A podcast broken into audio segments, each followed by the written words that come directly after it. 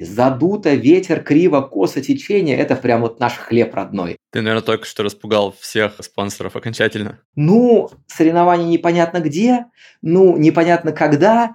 А вот как маркетолог, как ты считаешь? А здоров ли ты, мальчик, вообще? Или... Все свободны, все едем домой. Женек, ну ты успокойся уже.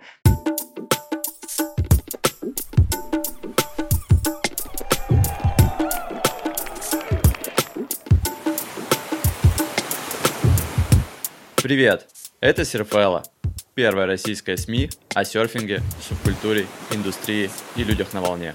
Мы Даша Егор, ведущие подкаста и райдеры одноименного телеграм-канала. Здесь с нашими гостями каждую пятницу мы обсуждаем значимые события, новейшие разработки, бизнес-кейсы, а также исторические, культурные и философские вопросы серфинга. Ну а прямо сейчас поставьте лайк этому выпуску и не забудьте подписаться на наш подкаст на удобной для вас площадке – Яндекс Музыки или Spotify, ВКонтакте или Apple Podcast. Полный список вы найдете в описании к этому выпуску. Это пятый выпуск второго сезона подкаста Серфелла. Сегодня у нас в гостях человек, не упоминая имя которого, невозможно говорить о современном российском и, в частности, калининградском серфинге. Уже 10 лет наш гость обучает серфингу на Балтийском море, при этом неоднократно возглавляя пьедестал на крупнейших соревнованиях страны. Евгений Исаков, пятикратный чемпион России по серфингу, мастер спорта, член сборной России, президент Федерации серфинга Калининградской области и основатель серф-школы в Калининграде Кёниг Клаб. Евгений, рада приветствовать тебя. Привет, ребят, рад вас слышать. Вчера в сети завирусилось видео, где Келли Слейтер говорит своему гавайскому другу, что искусственная волна в Южной Корее лучшая в мире. Друг спросил его, а как же легендарная волна на ранчо Келли Слейтера? На что чемпион посмеялся и ответил, ты можешь жить с одной женщиной, но любить другую. Так могли бы выглядеть новости из альтернативной реальности. Ведь вейвпул в Южной Корее и правда настолько хорош, что сам Келли Слейтер мог бы кататься там с накладными усами и париком, чтобы его никто не узнал. Кстати, наши друзья из серфкэмпа «Как в кино» едут скоро в Южную Корею, чтобы покататься в вейв-парке мирового уровня. С 1 по 9 апреля. Сеул. Уровень участников продолжающий. 6 дней на искусственной волне Вейвгарден и 3 дня в центре Сеула, погружаясь в культуру этой красочной страны. Вейв-парк – это лучшее место для продолжающих серферов, чтобы сделать рывок в прогрессе или поправить ошибки в технике из прошлого. Каждый день участников кемпа ждут две часовые сессии, 40 идеальных волн, видеоразборы от опытных серферов Макса Тимухина и Сергея Роя, крутые экскурсии по нетуристическим местам Сеула, стритфуд с мишленовскими звездами и, конечно, вишенка на торте всего серф-путешествия – отчетный фильм о трипе. Вот это действительно серф-кэмп из будущего. А как туда попасть, расскажем в описании к выпуску.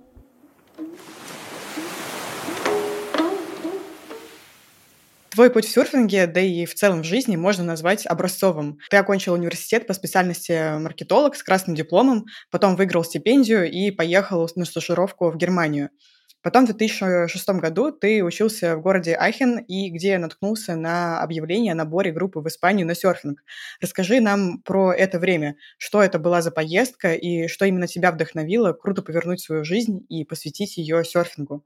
Я на тот момент действительно учился в Ахине, я выиграл стипендию, находился в городе, было прям холодно, был февраль какой-то месяц, и у нас вот как, у нас, как во, во всех университетах есть доски объявлений. И я, собственно, смотрю, иду, э, шатаюсь по кампусу, смотрю объявление о том, что вот есть поездка на серфинг в Испанию. Я больше согласился на то, что это Испания, потому что я учил испанский язык и на то, что это была студенческая поездка, и то, что это был океан все-таки. Я никогда до этого океан не видел, но вот самое классное, я вообще не помню никаких деталей самого, самой поездки, я не помню прям, что мы там непосредственно делали, но помню свои ощущения, насколько это было круто. И у меня вот с тех пор э, сложилась четкая взаимосвязь между тем, что, что такое серфинг и что такое классно. И вот э, все с тех пор, все поменялось. И опять же, мой такой вот сладкий путь постсоветского человека, когда я отучился в школе, был даже, по-моему, октябренком или кем там нас э, Нифига себе, какой я старый. Вот, э, в общем, серебряная медаль у меня была, потом в университете у меня был красный диплом, потом я бах, и взял и выигрываю стипендию, и уезжаю на, в Германию, то есть за рубеж. И когда вот по прошествии определенного времени, когда вот я э, начал связывать свою жизнь с серфингом, и она поменялась настолько, что я сказал, что нет, все, мне вот это все неинтересно, я хочу быть инструктором, я хочу быть э, серфером. Ну, для моих родителей я всегда говорю, что это был, был прям шок. Они всегда думали, нифига себе, сынок, ты учился, там, э, получил образование, уехал за рубеж и стал каким-то инструктором по серфингу. Вот э, для них это такое не совсем классический вариант развития, но тем не менее вот так вот случилось. И определяющим, да, таки была вот эта поездка даже в далеком 2006 году, после которой я сказал, что, блин, серфинг это слишком круто, чтобы от него отказываться. Вообще, это очень классная идея. Например, в университетах Владивостока, Питера, Петропавловска размещать объявления э, о поездках или курсах на российских побережьях однозначно нужно, чем больше информации об этом появляется, тем, конечно же, лучше. Я думаю, что на самом деле эту информацию нужно начинать размещать не в кампусах университетских, а в детских садах еще. Сто процентов. А э, что было в период до возвращения в Калининград? Вот после твоего первого серфинга. Где ты был? О, я еще после первой своей поездки, я еще э, пожил в Германии, я просто я отучился в университете, у нас была специальная программа годовая. После этого я проходил стажировки в немецких э, фирмах, и после этого меня взяли на работу. Но я не терял связь с серфингом. У меня, когда была возможность, я всегда ездил на серфинг в отпуск, скажем так, или там на каникулы. А, я в какой-то момент времени, опять же, подфартила в хорошем или в, плохом смысле этого слова а, мировой экономический кризис наш в 2008 году. И у нас просто по работе стало совсем плохо с а, делами. И я взял отпуск за свой счет, и на три месяца я прям э, удачно так совпало, что я нашел работу в Доминикане в русской школе Ля Пресиоза. И вот, собственно, туда я уехал в 2009 году. И с тех пор я все, я полтора года я прожил в Доминикане, работая инструктором. После этого мы с Сергеем, там как раз Крышеваем, познакомились и поехали на первые э, наши вне Доминикана соревнования. Это были на Бали. И мне ребята из Endless Summer предложили поработать у них. И, собственно, я так, таким образом перебрался на Бали – четыре года прожил безвылазно там, и вот э, в какой-то момент времени вернулся в Калининград, и возникло желание как раз-таки, оно такое было очень смутное, очень сумбурное, очень э, не предвещавшее ничего такого прям хорошего, желание попробовать организовать школу в Калининграде, и вот с тех пор начался и калининградский этап моей жизни. А почему ты решил вернуться в Калининград? по образованию я маркетолог. То есть можно сказать, что я вот там про этот прошерстил рынок, понял, что здесь есть потенциал, здесь есть там еще что-то вот таким, начать бросаться э, маркетинговыми словечками. Вообще, в принципе, если мы посмотрим развитие российского серфинга, то оно зародилось не в России. Люди начали выезжать и где-то за рубежом пробовать. Им захотелось чуть чаще оказываться на серфинге, а не только когда они выезжали за рубеж. И они стали искать возможности как бы покататься, условно говоря, и у себя дома. И потихонечку вот этот тренд э, с того, что ради серфинга нужно ехать за рубеж, э, он сменился тем, что, оказывается, ради серфинга не обязательно выезжать за рубеж. И так вот случилось, что сам я из Калининграда и родился в Калининграде, у нас есть Балтийское море. Очевидно, вообще никаких э, э, сомнений в этом нет, что морской серфинг, он хуже, чем океанический серфинг, но тем не менее, как говорится на безрыбье, вот, э, даже калининградский серфинг, он мог, в принципе, удовлетворить э, желание вот тех из ребят, кто хотел бы кататься не только вот в рамках двухнедельных поездок э, раз там в году или два раза в году. Но в какой-то момент времени я поймал себя на мысли, что жить долго на Бали, а я к тому времени 4 года прожил без вылаза на Бали, это на самом деле немножко нехорошая затея. То есть с точки зрения серфинга вообще никаких вопросов. Я до сих пор уверен, что лучшее место для серфинга в мире – это Индонезия. И вот по качеству волн, по прогнозам, по возможности кататься круглый год, это прям вот э, бабки не ходи, лучшее место по, по, моей, по моей версии, думаю, что многие согласятся. Но тем не менее, ты попадаешь в такой капкан, из которого вылезти очень сложно. Ты просто вот, у тебя как день сурка, ты катаешься, работаешь, катаешься, работаешь, там вечеринка, друзья, и вот все это ты понимаешь в какой-то момент времени, что ты год прошел, два прошел, и ты примерно вот в том же э, месте находишься. И я вот э, в какой-то момент времени решил, что нужно себя оттуда вытащить. И вот, э, вот это вот желание немножко взбодрить себя, немножко вот дать себе по, по щам, скажем так, и вот э, красиво звучит в современном мире там, вытащить себя из зоны комфорта, вот примерно это была вторая причина, по которой я оказался в Калининграде. потому что принять решение сделать, открыть школу серфинга тогда в Калининграде, это было, ну, пример, не то, что там самоубийство, но, в принципе, сама идея, она прям, ну, как так, немножко странноватенько звучит. То есть, если я сказал, что все, открываем школу на Бали или в Португалии, все бы сказали, окей, все понятно, Женек, никаких вопросов. А тут э, открываем школу в Калининграде. А здоров ли ты, мальчик, вообще? Или, может быть, есть какие-то сложности? Вот, поэтому вот, наверное, две причины. А вот ты сказал, что в целом российский серфинг зарождался за рубежом. А как ты относишься к истории фильма «Путь за мечтой» Константина Кокарева, где советский серфер Николай Попов искал волны как раз внутри страны. Это очень крутой проект. Я знаю вот э, прямо из первых уст, насколько много времени и сил они вложили в его производство. А, и поэтому, как вот сама идея, реализация, это прям, ну, это классно. К тому, что а, были попытки и в советские времена это тоже, ну, это вполне естественно. То есть люди всегда, они не сидели на месте, они пытались что-то попробовать новое, попытались что-то придумать. Для меня история, в принципе, появления серфинга как, скажем так, развлечение, потом это стало, может быть, э, каким-то культом, потом это стало спортом уже в поздние времена, оно связано с тем, что люди глядели на волны, и они стали использовать эти волны не для того, чтобы, ну, по необходимости. Например, классический пример, рыбак возвращается на, словом на берег, ему нужно каким-то образом пройти прибой. То есть он не серфер на тот момент. А в тот момент времени, когда он думает, так, у меня сейчас свободное время, а дай-ка я попробую вот на этих волнах, там хоть что-нибудь там на лодке, не знаю, на пузе, на бревне, неважно на чем-то, я попробую э, эти волны оседлать, вот в тот момент появляется серфинг. Вот в доковидное время мировые бренды активно сотрудничали с российскими серферами. Мы видели то крутейшее видео для Toyota из Арктики с тобой в главной роли, а, где ты катаешься в ледяном океане среди сугробов. А, скучаешь по тому времени? Первое, что я считаю, что наличие спонсоров и наличие вообще скажем так, коммерческих проектов, которые вкладывают в серфинг, это необходимо, это, это нужно. То есть это однозначно хорошо для индустрии.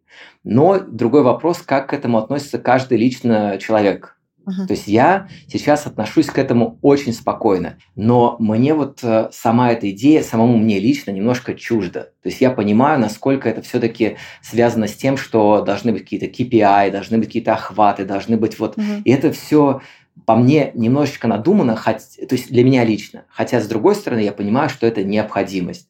То есть, если мы говорим про развитие э, серфинга, мы говорим про развитие спорта, я понимаю, что э, одна из важных, одна из важнейших, наверное, составляющих – это как раз-таки наличие у брендов, э, у компаний коммерческого интереса в продвижении своих продуктов через в том числе а, спонсирование тех или иных а, спортсменов. Потому что вот первые спонсорские контракты, это было на тот момент классно, это было здорово, это было что-то необычное, это было уже такой путь а, к более профессиональному отношению к, серфингу как к спорту. Вот, но сейчас это, наверное, ну, лично для меня не так интересно, хотя, опять же, еще раз говорю, что это абсолютно необходимый этап для развития. А как ты считаешь, вот со стороны серфера должно быть какое-то движение, выход на контакт, на контакт э, с брендами, или надо просто сидеть и ждать, когда к тебе придут? Нет, однозначно. Нужно, вообще ничего, ничего само собой не делается. Тут нужно понимать, что все равно э, российский серфинг – это очень нишевый, скажем так, продукт. Mm-hmm. И это не хоккеисты, это не футболисты, которые, в принципе, там не надо кому-то объяснять, что это такое. У нас э, сейчас, конечно же, меньше, но там еще пару лет назад все равно, чтобы, когда ты заводишь разговор про серфинг, нужно для начала объяснить, что это такое. Это точно. Поэтому однозначно, без того, чтобы начать шевелиться и делать какие-то даже, ну, может быть, достаточно профессиональные попытки с презентациями, с э, письмами для спонсорском сотрудничестве, вообще без этого никуда не сдвинуться. И опять же, в настоящий момент времени это еще сложнее, чем раньше, как ни странно. Несмотря на то, что уровень ребят растет, а, но вот в текущих реалиях, опять же говоря о том, что индустрия немножко, мировая индустрия серфинга, она не испытывает не самые лучшие времена, сейчас это сделать сложнее, особенно в российских условиях. Мне кажется, вот сейчас на фоне ухода больших брендов мировых а, повылезали много российских и вполне достойных. А, вот к тебе сейчас приходят какие-то российские бренды с запросом на съемки, на сотрудничество, на какие-то коллаборации? А, нет, вот прям откровенно а, каких-то супер предложений были, mm-hmm. да, были на самом деле, но я, опять же, по своему личному убеждению, мне это не так интересно. Mm-hmm. У меня нет внутреннего ощущения того, что я эти обязательства буду выполнять прям вот э, с желанием. И поэтому мне проще в каком-то смысле отказаться. Не то, что у меня прям тут, тут очередь стоит из э, брендов, которые сказать, все, Женек, сейчас без тебя мы никуда не двинемся, и, и твоя кандидатура у нас э, в, в топ-листе. Нет, такого, конечно же, нет. Но в любом случае каких-то таких вот предложений, где бы прям я действительно задумался, оно было одно, э, кануло в лету, а глобально какие-то там, не знаю, предлагают там за футболку, за, за шорты, не знаю, за еще что-то. Мне даже это не интересно, я всегда отказываюсь. А вот как маркетолог, как ты считаешь, э, развивающемуся серферу, который сейчас ищет спонсоров, стоит концентрироваться только на серфовых брендах или, например, уходить в другие ниши, например, отечественные автомобили, напитки, еда?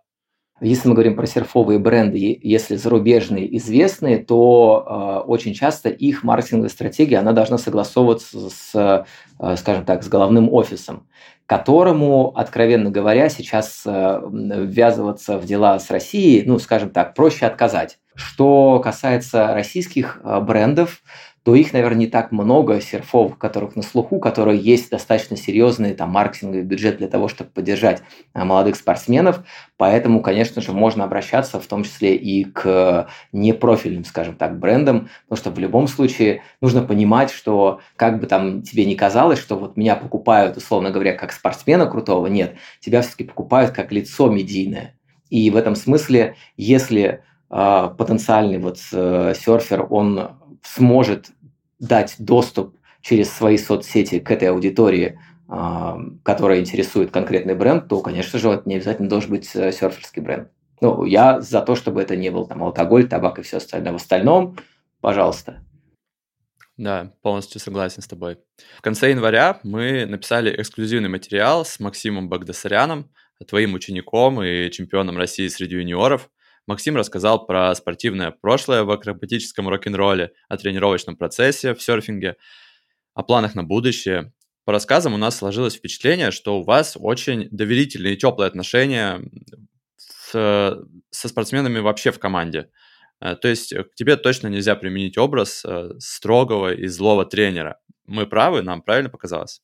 А, ну, не знаю. Ну, злым мне точно не хочется быть. Мне хочется иногда быть строгим. И опять же, тут нужно понимать, с Максом, с Максимом, ладно, с Максимом Багдасаряном, а, чтобы чуть более официальным, а, у нас, правда, действительно очень теплые, очень дружеские отношения потому что я его знаю вот э, прям э, такой классический, вот, вот еще с тех времен, когда вот он вот такой вот был практически. И когда мы говорим э, с тем же самым Максом, э, он говорит, что есть отличие между моим подходом и тем подходом, которые у него были с тренерами э, в его акробатическом рок-н-ролле. Я всегда становлюсь на защиту его тренеров э, из его вида спорта, потому что я понимаю, что их тренерский опыт там гораздо больше.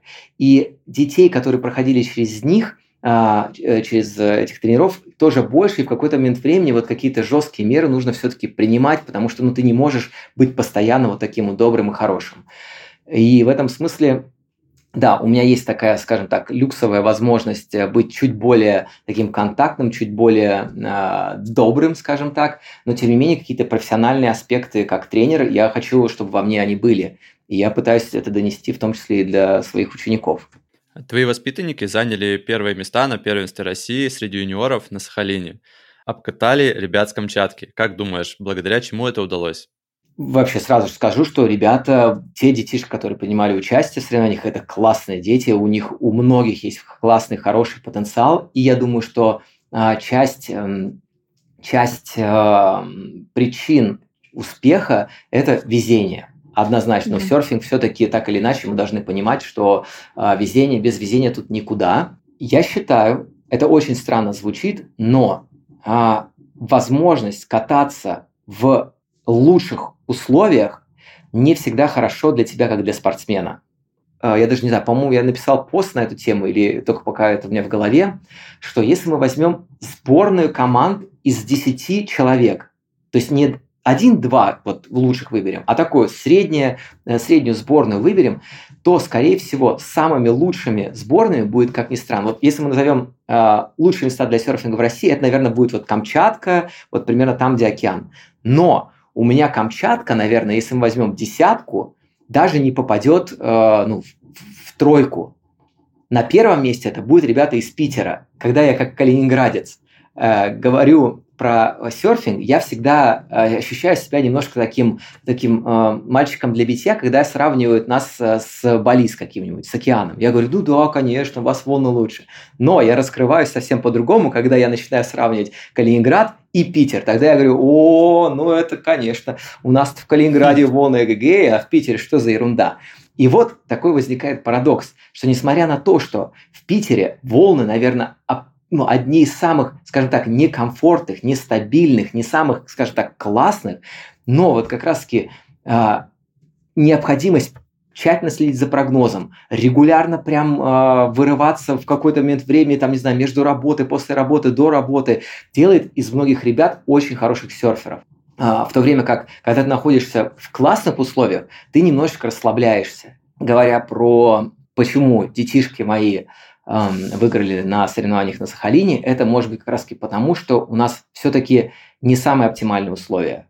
И нам для того, чтобы а, покататься, нам прям нужно заморочиться, особенно детям. И в этом смысле у детей на Камчатке, наверное, возможности для тренировок, для подготовки чуть больше, но это может быть вот фокус их внимания немножко расхолаживает. И нужно сказать, что на тот момент, когда были соревнования на Камчатке, э, на Сахалине, то условия были прям калининградские. Задуто, ветер, криво, косо, течение – это прям вот наш хлеб родной. В то время как на Камчатке э, ребят, наверное, вышли, ну что за ерунда. А для нас, думаю, ой, какие прям вот родные волнишки наши. Как ни странно, кататься в плохих условиях – это не всегда плохо. Хотя, конечно же, всегда хочется кататься прям в идеальных, в идеальных ровных волнах. Вот вообще сейчас ты много мест перечислил, и ребята в Сочи считают, что столица серфинга – это Сочи. Ребята по Владивостоке, где ты часто бываешь, считают, что столица серфинга – это Владивосток, и идеальное место для проведения там, чемпионата страны. Ты как считаешь? Вот у меня очень классная есть присказка на эту тему. Где лучшие волны вообще на планете? Ответ очень простой. Там, где ты последний раз круто покатался. И вот это может быть в Сочи, это может в Владивостоке, это может быть в Калининграде, это может быть в Питере, это может еще где-нибудь. Но если мы говорим про вот соревновательный серфинг, если мы говорим про организацию соревнований, тут, конечно же, очень много э, связано с тем, с вероятностью прогнозов. Я в этом, скажем так, в этом бизнесе, в, про, я про серфинг, я себя во всех ипостасях попробовал. И, не знаю, и как спортсмен, и как организатор, и как бюрократ, и как бизнесмен. То есть мне со всех сторон он понятен. И очень часто желание серферов, спортсменов, оно немножко расходится с тем, что э, просят и хотят увидеть э, организаторы или спонсоры. Это вообще прям вот собрать в российских реалиях вот в кучу так, чтобы понравилось всем, это очень сложно. Я бы, наверное, мне кажется, никогда бы, будучи владельцем бренда какого-то, никогда бы денег на серфинг не дал. Ну, потому что это настолько кот в мешке. И когда мне любой организатор серферских контестов скажет, ну, соревнования непонятно где, ну, непонятно когда, непонятно во сколько, и вообще, скорее всего, там во время проведения своего мероприятия будет ветер хлестать, там, не знаю, шторм, ураган или еще что-то, такая вероятность вообще очень даже высока. И я думаю, а нафиг мне вообще в это дело ввязываться? Ты, наверное, только что распугал всех э, спонсоров окончательно. Зарезюмируем. Э, лучшее место для проведения соревнований по серфингу, по мнению Евгения Исакова. Ох, мне, мне бы очень хотелось попробовать, э, чтобы эти соревнования прошли где-нибудь на э, вот, Кунашир. Пару лет назад э, ездили на сборы. Мне очень понравилось логистически, по волнам, качество волн, в общем, все было очень здорово. Единственное, что это очень удаленное место. Дорого. Соревнования во Владивостоке. Там эм, такое, что э, серф-комьюнити, оно очень плотное, оно очень прям э, готово вписаться, ввязаться вообще в то, чтобы все это было, произошло прям на уровне. И если так совпадает, что есть волны, условия, то там, конечно, классно, там здорово. Опять же, никого не хочу обидеть, э, не хочу обидеть камчедалов, но на Камчатке, например, очень большая сложность заключается в том, что все-таки а, отсутствие вариативности, оно сказывается очень сильно. И вот Халактырский пляж, несмотря на все мои теплые к нему несмотря на его холодное отношение к нам, серферам, мои теплые хм. отношения к Халактырскому пляжу, это э, очень часто мы сталкиваемся с тем, что условия прям неподходящие, несмотря на то, что, казалось бы, есть все условия для этого. Вот вариативность во Владивостоке, она чуть побольше. Опять же, связан, ну, тут есть э, нюанс, связанный с тем, что прогноз непостоянный. Сочи тоже классно, здорово, близко, но вероятность прогноза маловато. Ну и Калининград тоже не надо обделять. А, опять же, вот прошлое, в прошлом году соревнования, которые прошли, очень здорово, очень классно, понравилось и повезло с прогнозом. Хотя могло быть и по-другому, конечно же. А вот весной начнется uh, Cold Water Cup тур. Uh, планируешь uh, посетить какие-то остановки из этого тура? Посмотрим, посмотрим. Вот я в прошлом году принял участие уже второй раз. Очень классно. И опять же, мне это, наверное, вот Cold Water Cup – это образец или пример того, как может работать индустрия. Один из примеров – это вот наличие энтузиастов, которые готовы взять на себя ответственность за проведение соревнований вне рамок вот официального какого-то зачета. То, что ребята делают, я прям вот огромное прям уважение к ним, потому что это надо прям собраться, это нужно взять на себя вот этот, я не побоюсь этого слова, геморрой и сказать, вот мы будем это делать прям вообще классно. Вот на чемпионате России 2023 года ты был организатором этапа по лонгборду в Калининграде. И мы помним то легендарное видео, где ты с абсолютно счастливым лицом говоришь, что наконец это все закончилось, все свободны, и все едем домой. А, мы считаем, что чемпионат прошел действительно достойно, с отличным составом и трансляцией. А, как ты сам оцениваешь эти соревнования? Ой, вот тут мне опять же не хочется превращаться в человека, который там сам себя такой, какой ты молодец, какой ты хороший, но вот не могу без этого обойтись.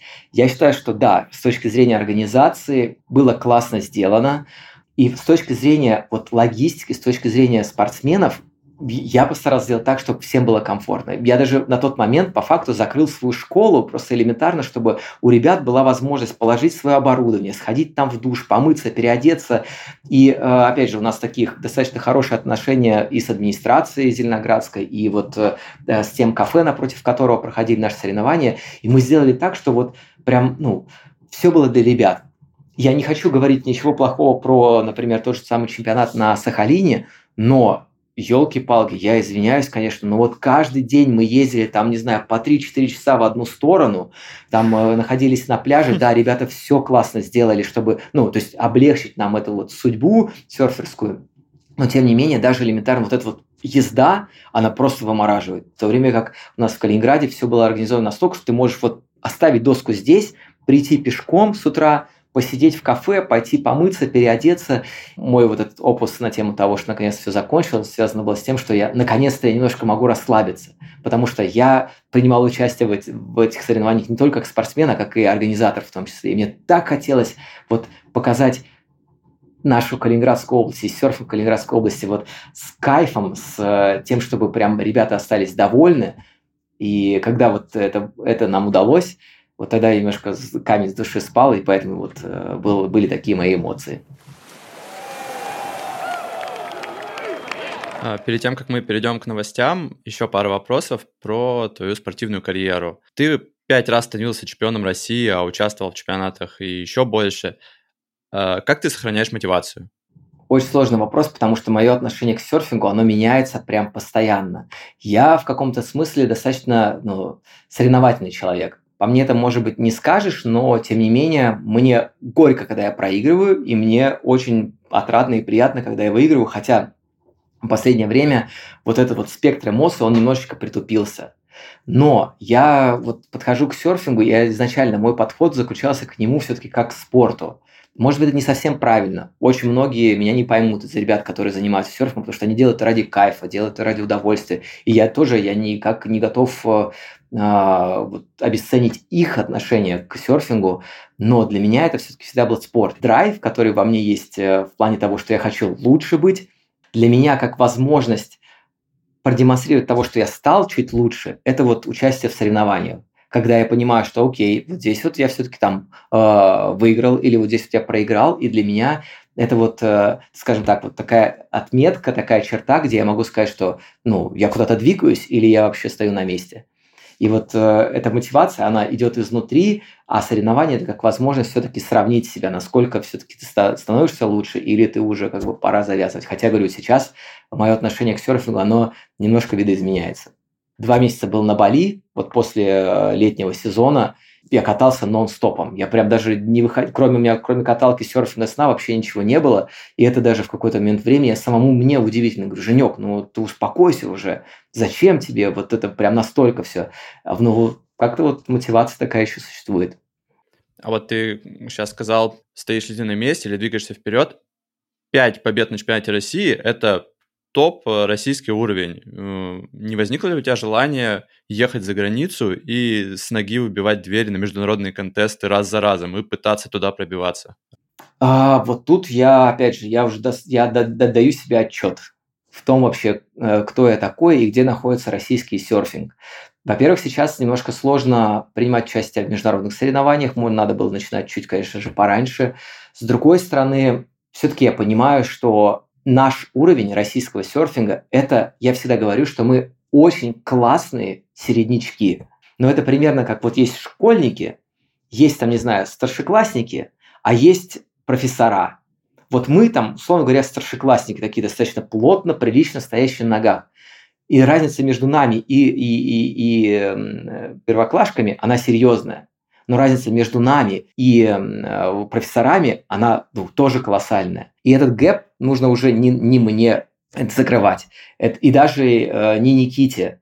То есть я считаю, что Никита классный спортсмен, классный серфер, но все равно э, то есть слишком мало прошло времени для того, чтобы мы могли, вот как ты сказал, врываться в международные соревнования и с ноги выбивать и занимать призовые места. Для того, чтобы мы дошли до того уровня, когда мы станем, там, будем приближаться к, вот, к мировому топу, должно пройти несколько поколений, я, э, вот э, грустная новость, конечно же, это когда, условно говоря, дети будут смотреть на своих родителей, которые катаются, и будут это понимать, что, ну, как бы, это вполне естественно вот делать вот так вот.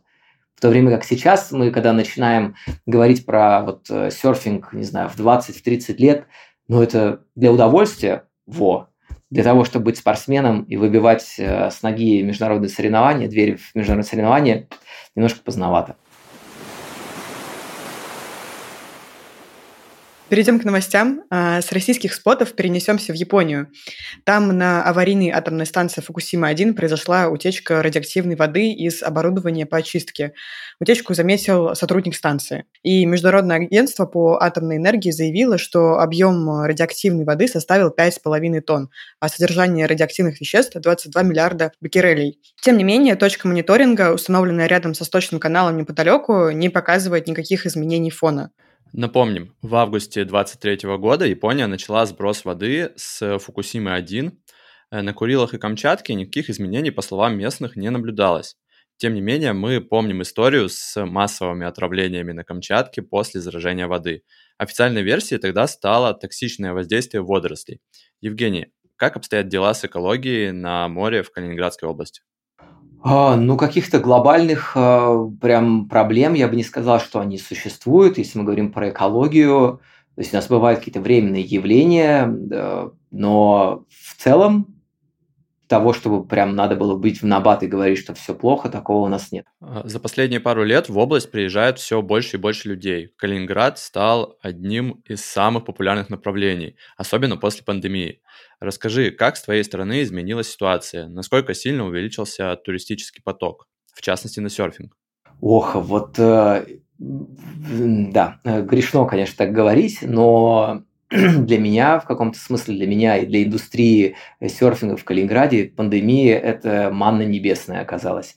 С одной стороны, я прям точно помню, что в тот год, когда была в 2020 году, когда всех закрывали по домам, когда я планировал открыть школу в мае, а вместо этого у нас до, прям как сейчас помню, до 10 июня нам было запрещено проводить занятия. Я думал, ну все, хана, э, серфинг накрылся, и вообще вся моя там затея со школой, она тоже э, потерпела полное фиаско. Но как только вообще открыли все двери, э, прям турпоток в Калининград и вообще, и, соответственно, часть этого потока, она была направлена в том числе и на серфинг, увеличился значительно. Я скажу, что следующий год, 2021 год, это просто, я даже предположить не мог, что есть такое количество людей, которые хотели бы попробовать серфинг в Калининграде. А, вот на Камчатке сейчас один за одним закрываются серф-лагеря и вынужденно уходят с пляжа. А, на них месте обещают благоустройство. Калининградская область в этом плане, кажется, уже чуть богаче на инфраструктуру. Есть э, практически незастроенная Курская коса и пляжи между прибрежными городами. Коса сейчас э, считается заповедником. Э, как долго это будет оставаться, конечно, вопрос. Евгений, как ты думаешь, в нашей стране будут оставаться какие-то нетронутые места или все так или иначе подвергается вот этой курортной застройке? И как ты к этому относишься? Ох, а тут во мне, конечно, борются два, два человека. Но самое, наверное, главное, я бы не хотел превращаться в такого... Вот, когда ты катаешься на Бали, очень часто ты катаешься с австралийцами, какими-нибудь дедами, которые начинают тебе вот это вот э, рассказывать э, старую шарманку, пластинку на тему того, что вот, я тут в 2000, каком-то там 81 году сюда приехал, никого тут не было, я тут катался один, на Улувату мы там ездили, не знаю, этот, э, не знаю, на каких-то повозках. И вот эта вот история связана с тем, что вот, не знаю, 30 лет назад было хорошо, а вот сейчас все вот это вот, э, все застроили. Вот в такого человека мне превращаться не хочется. А, и я понимаю, что прогресс не остановить. Мы там, не знаю, еще пару тысяч лет назад люди друг друга ели, а сейчас как-то взяли, вот исправились и перешли к тому, что, не знаю, как-то покультурнее все-таки а, живем. И э, с другой стороны, не хочется, конечно, чтобы это было настолько бездумно и вот просто ради каких-то извлечения прибылей застраивалось все подряд. В рамках конкретных отдельных эм, людей это может быть э, процессы очень неприятные. Я говорю, например, про то же самое, про те же самые школы на Камчатке. Конечно же, для ребят это ну, неприятное событие. Все, все скажут, что Камчатка это классно, это очень красиво, это прям, ну, с точки зрения природного разнообразия, ну, прям шик, блеск, красота. Но следующий момент, который тут же сразу приходит в голову, потому что там абсолютно отсутствует инфраструктура какая-то. Это ты едешь куда-то на каких-то там, не знаю, на Уралах, на вездеходах, еще на чем-то, приезжаешь, там ни туалетов, ничего нет, и в тот момент, когда тебе нужно вот эту инфраструктуру облагородить, конечно же, возникают э, вот э, вопрос того, что чьи-то интересы, они будут немножко ущемлены. Я, я очень в этом смысле переживаю за тех ребят, кто э, развивался, вкладывался в развитие инфраструктуры и серфинга, в данном случае на Камчатке, но при всем при этом я понимаю, что, наверное, есть какие-то процессы, которые ну, необратимы. И в этом смысле я понимаю, что, например, моя школа в Калининграде, она примерно в таком же положении. То есть для меня это мой большой, огромный, серьезный мир. То есть это вся моя жизнь вот вокруг этой школы крутится. Но если в какой-то момент времени, не знаю, условно говоря, правительство Калининградской области посчитает, что вот на этом месте э, нужно, не знаю, открыть, разбить парк, и вот Евгений Исаков со своей школы Surf Club, э, ну, тут нам немножко неуместен, я понимаю, что, наверное, мои интересы в данном случае, они, ну, не, ну, ими можно пренебречь. Я вот э, в этом смысле отношусь чуть-чуть попроще, но если бы я, конечно же, увидел э, застроенную вот в пух и прах э, Курскую косу, я немножечко расстроюсь.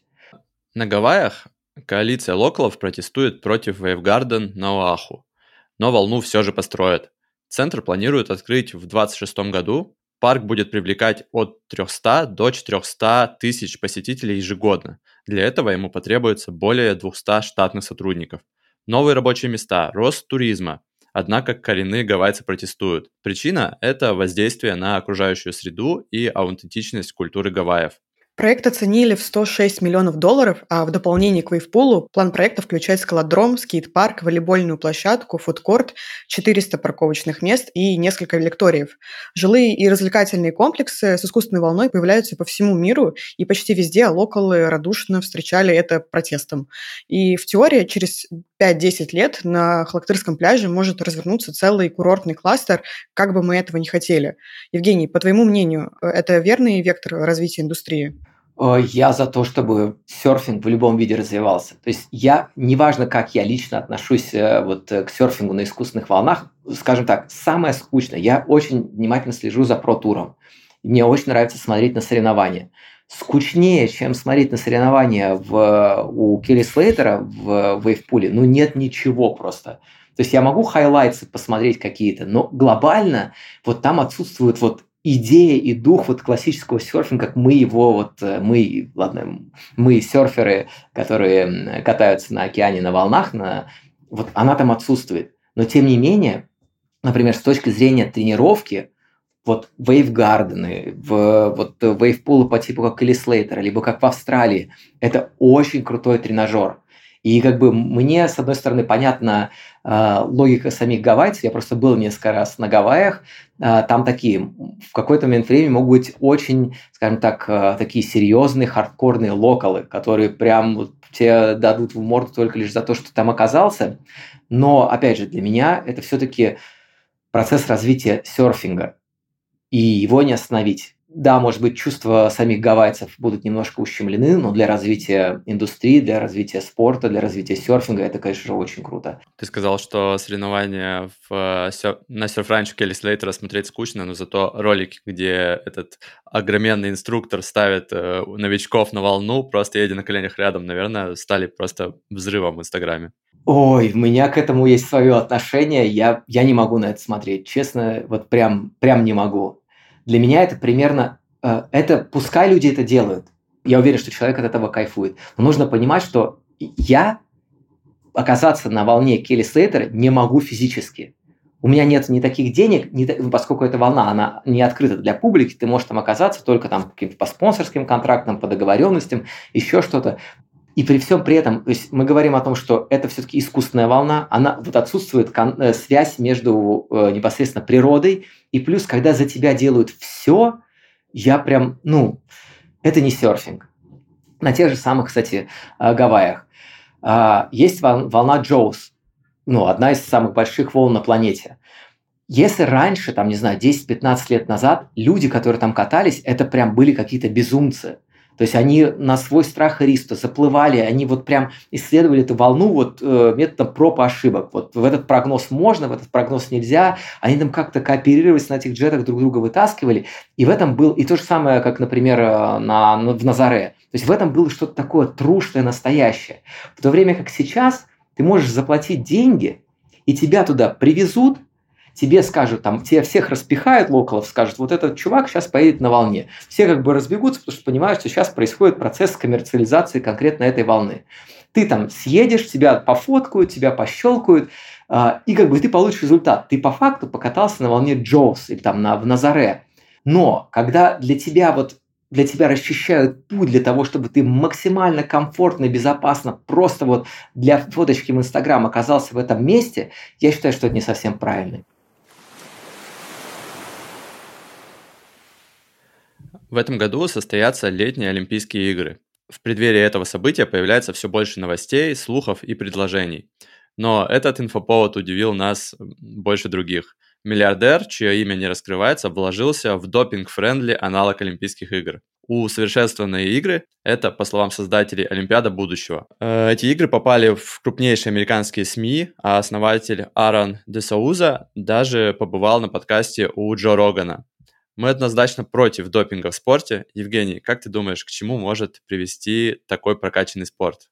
О, это даже это будет очень интересное событие. Нужно понимать, что принять участие в таких соревнованиях для спортсмена – это, скажем так, билет в один конец. То есть неважно, как к этому относятся любые другие люди, но э, ты должен понимать, что все, скорее всего, вернуться тебе в привычный спорт вот с теми правилами, которые существуют, у тебя такой возможности уже не будет. Что касается допинга, однозначно вот э, допинг по факту это плохо, конечно же. Но, к сожалению, опять же, вот очень сложно обойти этот вопрос, но я считаю, что э, допинг и вот антидопинговые правила очень часто это инструмент политической борьбы. Что такие и правда говорят и профессиональные атлеты, и, собственно, э, люди, причастные к, э, к допингу и антидопингу, что это все-таки борьба фармкомпаний.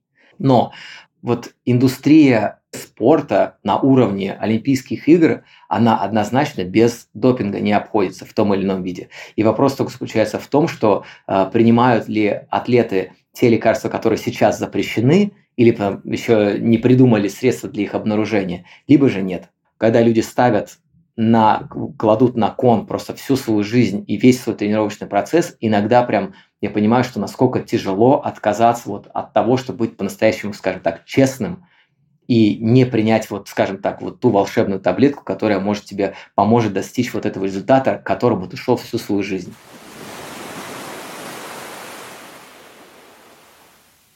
А, по традиции в конце выпуска у нас э, блиц из 10 быстрых вопросов. Отвечать нужно быстро и не раздумывая. А, готов?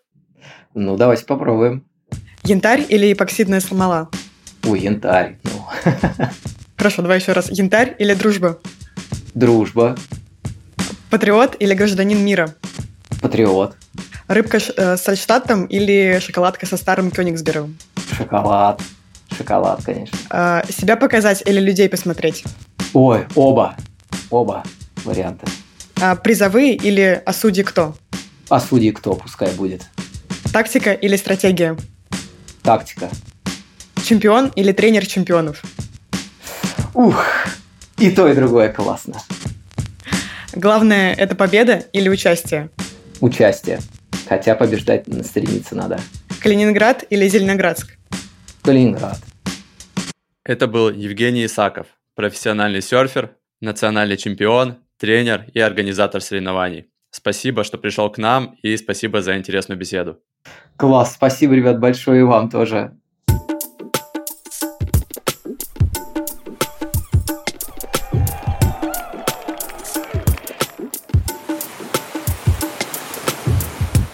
С вами был подкаст Серфела. Слушайте главные новости о серфинге в России и мире каждую пятницу на всех платформах. Ставьте звездочки в Apple Podcast, сердечки в Яндекс Музыке, подписывайтесь в YouTube и оставляйте отзывы в комментариях. Всем пока!